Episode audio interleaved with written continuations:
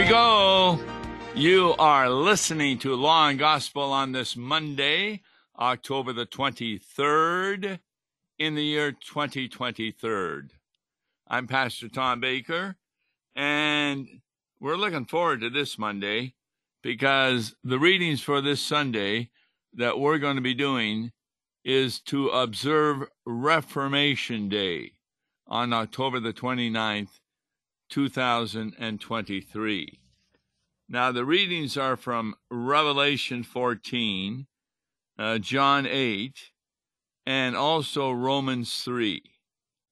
I cannot think of a better passage dealing with the Reformation than Romans chapter three, verses nineteen to twenty-eight. You see, Martin Luther, he was a friar, a monk of the Augustinian order, and he really believed that by his works he would be saved. And he really got to hate God because he realized he could not do sufficient good works. And so he had to discover the way that he was saved. And a big part of that discovery was the book of Romans, chapter three, beginning with verse nineteen. Here's what it says. Now we know that whatever the law says, it speaks to those who are under the law, so that every mouth may be stopped and the whole world may be held accountable to God. Now, what does that mean?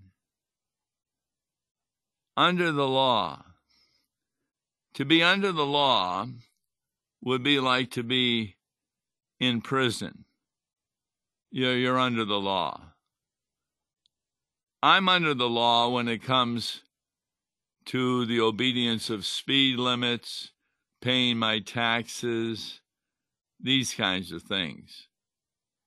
But to be under the law in the Scripture means that it is the law that is kind of in charge of your life.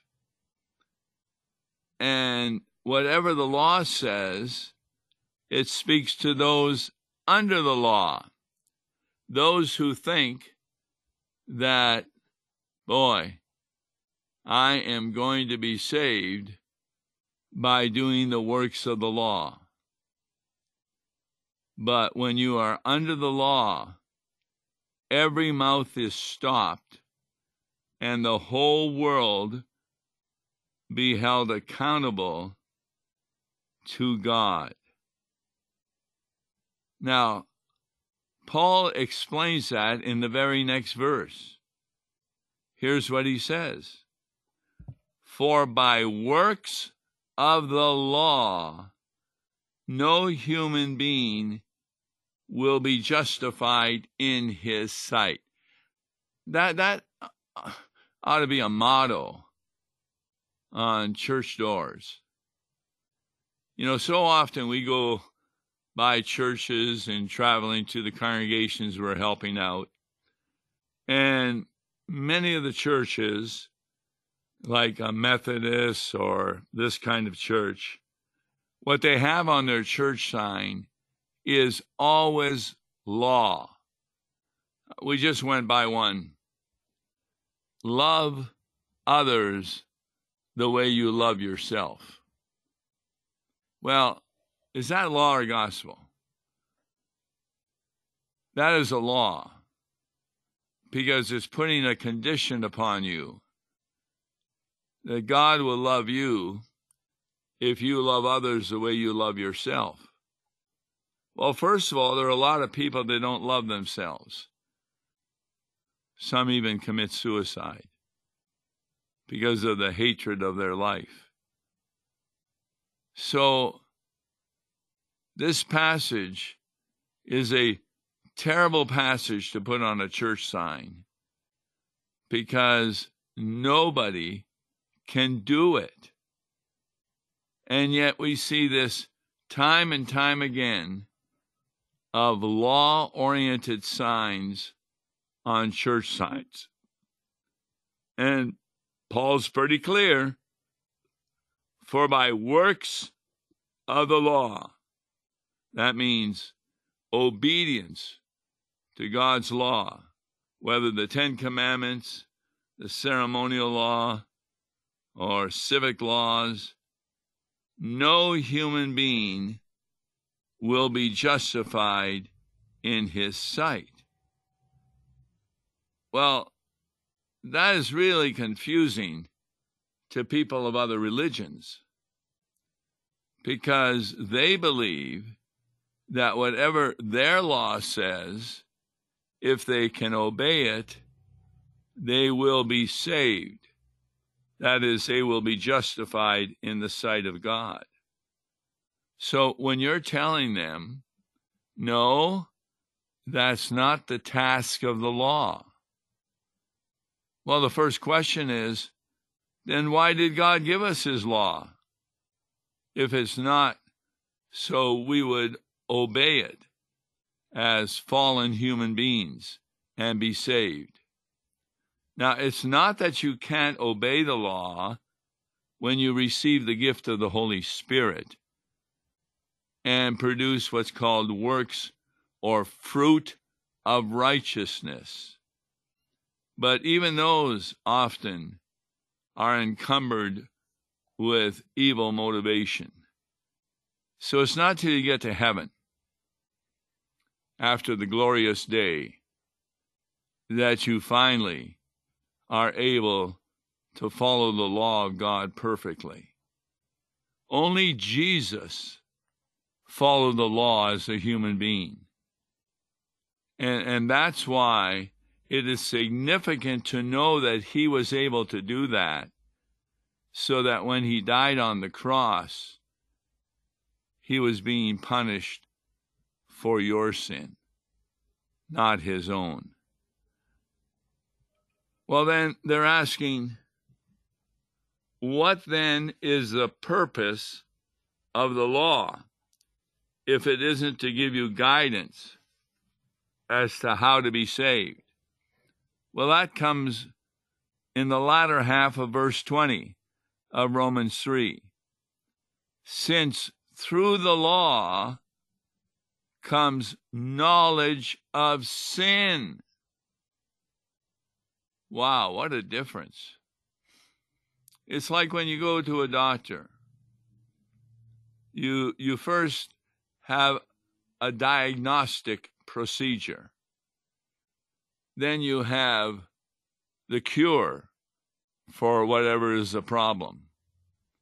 The diagnosis does not cure you. It just shows you your problem. And the solution is the cure. In Christianity, the law is a diagnosis to show you your problem.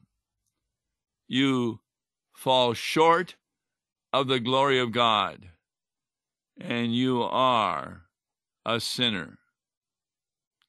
And when you are a sinner, you cannot get to heaven unless that sin is forgiven. The sin does not need to be stopped because it's impossible to stop the sin. Our human nature is sinful, and therefore it may not be a deed that you do is sin, but it could be a thought or a word. So, what do parents do when they bring their children up? They give them help in knowing how to behave. That is law. And there's no problem with that. Like, make sure you're home by five o'clock from school so we can have a meal together. or make sure you're in bed by nine o'clock so you get enough sleep for school the next day. In, in other words, there are many, many laws that parents give out of love for their children. And guess what happens when the children disobey the laws? They are disciplined. That means sometimes, in my case, I wasn't able to watch a television program I normally would like watching, or maybe not play on the baseball team after school, had to come right home. There are all kinds of things that my parents omitted me to do. And, and that was to make sure that I knew that through the law comes the knowledge of what my parents wanted me to do. And a lot of times it was a knowledge of my sin. So if your righteousness does not come from obedience of the law, how can you become righteous? That's verse twenty-one. But now the righteousness of God has been manifested apart from the law, although the law and the prophets bear witness to it. Now, in the E S V version that we're taking a look at, the word law appears twice in this sentence, but the first law is not capitalized, but the second law is capitalized. That's because in this case, the word law is pointing to different points. When it says the righteousness of God has not been manifested, or I'm sorry, has been manifested apart from the law, that means our obedience to the law, although the law and the prophets bear witness to it. Now, that law is capitalized, and the reason is that is the summary of the Old Testament books. Uh, how do we summarize the New Testament books? The Gospel and the Epistles. The Old Testament is summarized by the Law and the Prophets, the Law being the first five books of Moses, Genesis, Exodus, Leviticus, Numbers, and Deuteronomy, and then the prophets. And this righteousness that God manifests is borne witness when you read Moses and the prophets. Verse twenty-two says precisely what that righteousness is. And it is what woke Luther up to true Christianity. It says, the righteousness of God through faith in Jesus Christ for all who believe. Wow, what a difference. See, in Christianity, you are saved not by doing something, but by believing something, namely having faith, particularly in the promises of Jesus Christ. You believe him when he says that, call upon me in the day of trouble and I will deliver you. You believe him when he says, when you die, you'll be taken right into heaven. You believe him when he says, you will have life eternal in the glorious heaven. That's what belief is. So unlike every other religion in the world, where you're saved by what you do, In Christianity, you're saved by what you believe. But that faith that's given is a faith that is given. It's not something that you have invented in your mind, but you have been given it by the Holy Spirit. I was given it in my infant baptism. Others are given it when they're reading a passage like this from Romans three. Excuse me. four. Paul continues, there is no distinction, for all have sinned and fall short of the glory of God. So that shows that you're not saved by your works. And then verse twenty-four continues, and are justified by his grace as a gift through the redemption that is in Christ Jesus. What does that mean? What does it mean to be justified by his grace? We're not justified by his justice in giving you what you deserve. You're justified by his grace in that he gives you what you do not deserve. And that is, of course, the forgiveness of sins. And you receive that gift when the Holy Spirit moves you to believe the promises of Jesus Christ. Paul continues in verse twenty-five how that happened. Whom God put forward as a propitiation by his blood, to be received by faith. Now, if you're taking this passage and teaching children, they haven't the slightest idea what propitiation means. But propitiation means that Jesus paid the cost of our redemption. And that was by eternal hell. How did that happen? My God, my God, why have you forsaken me? Why have you left me alone? In other words, Jesus experienced hell on the cross. He was all alone. The Father even left him. And that hell was so that you and I who have faith would never receive hell. So this cross is explained further in verse twenty-five.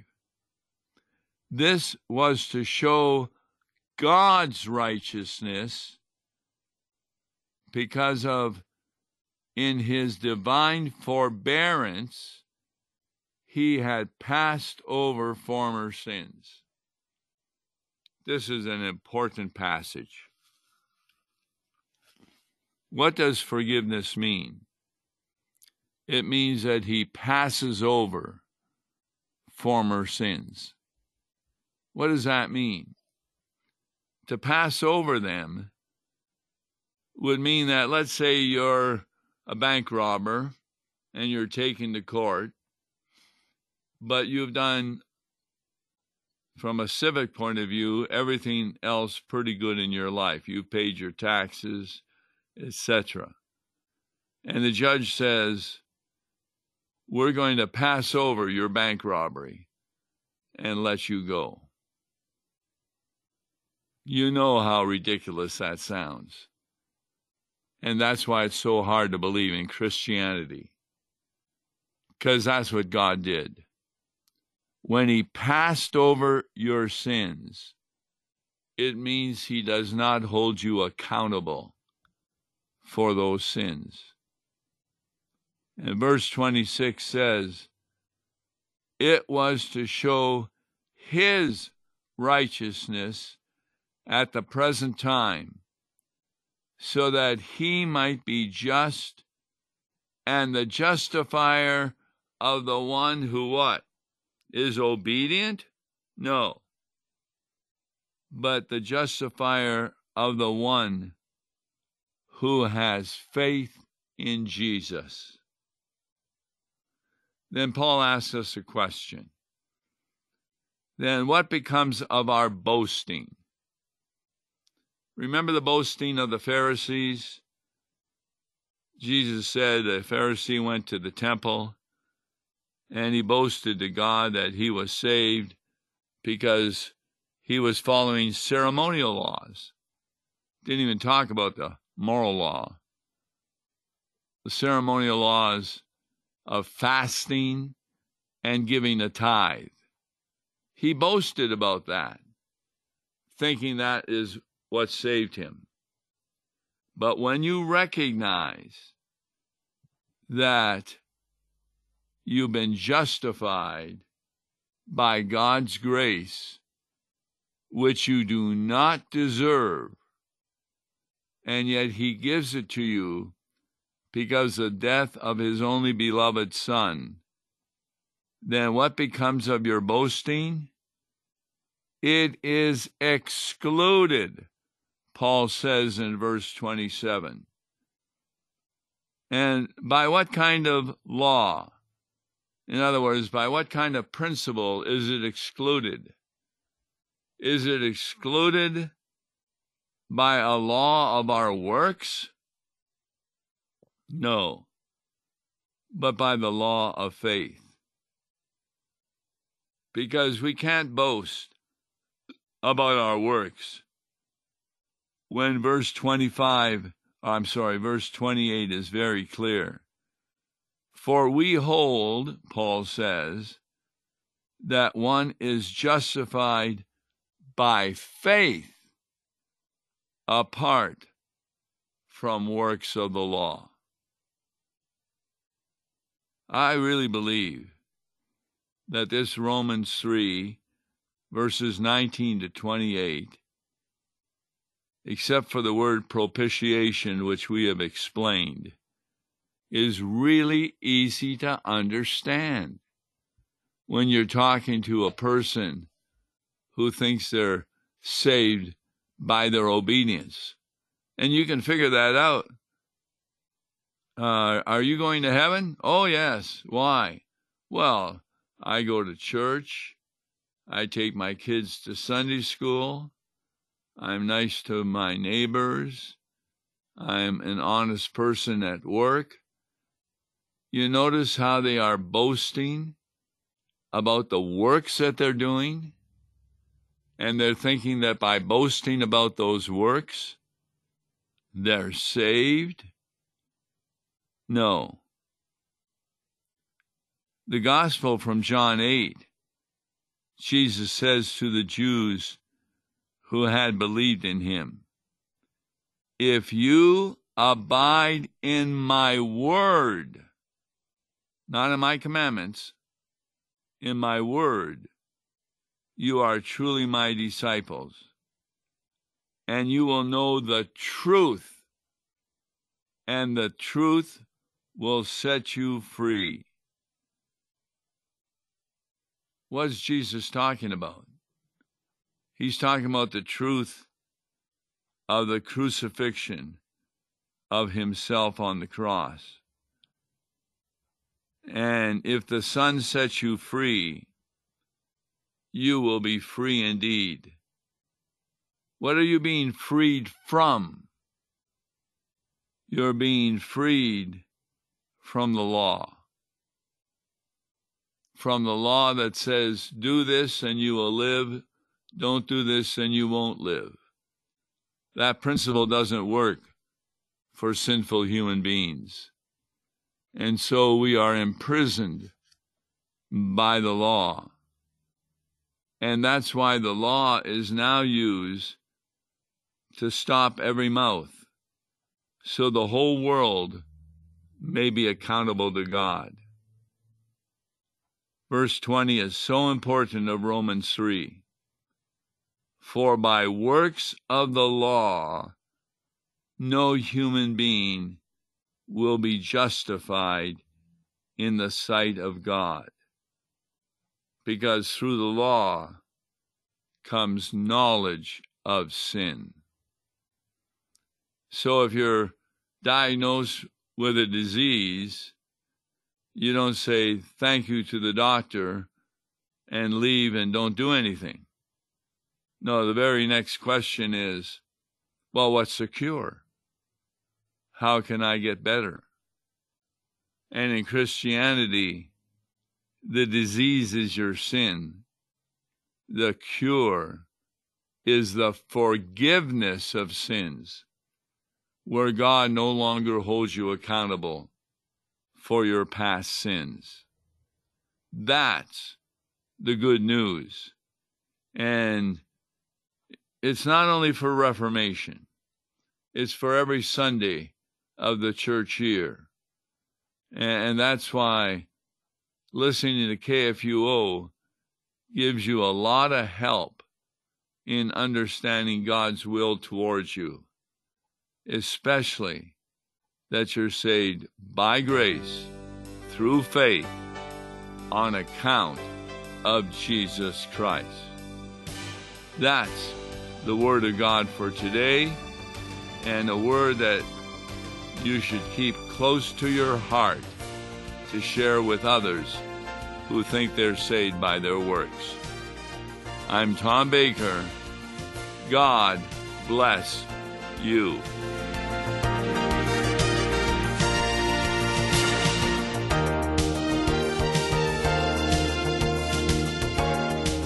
Listen to Law and Gospel each weekday morning at nine thirty on K F U O.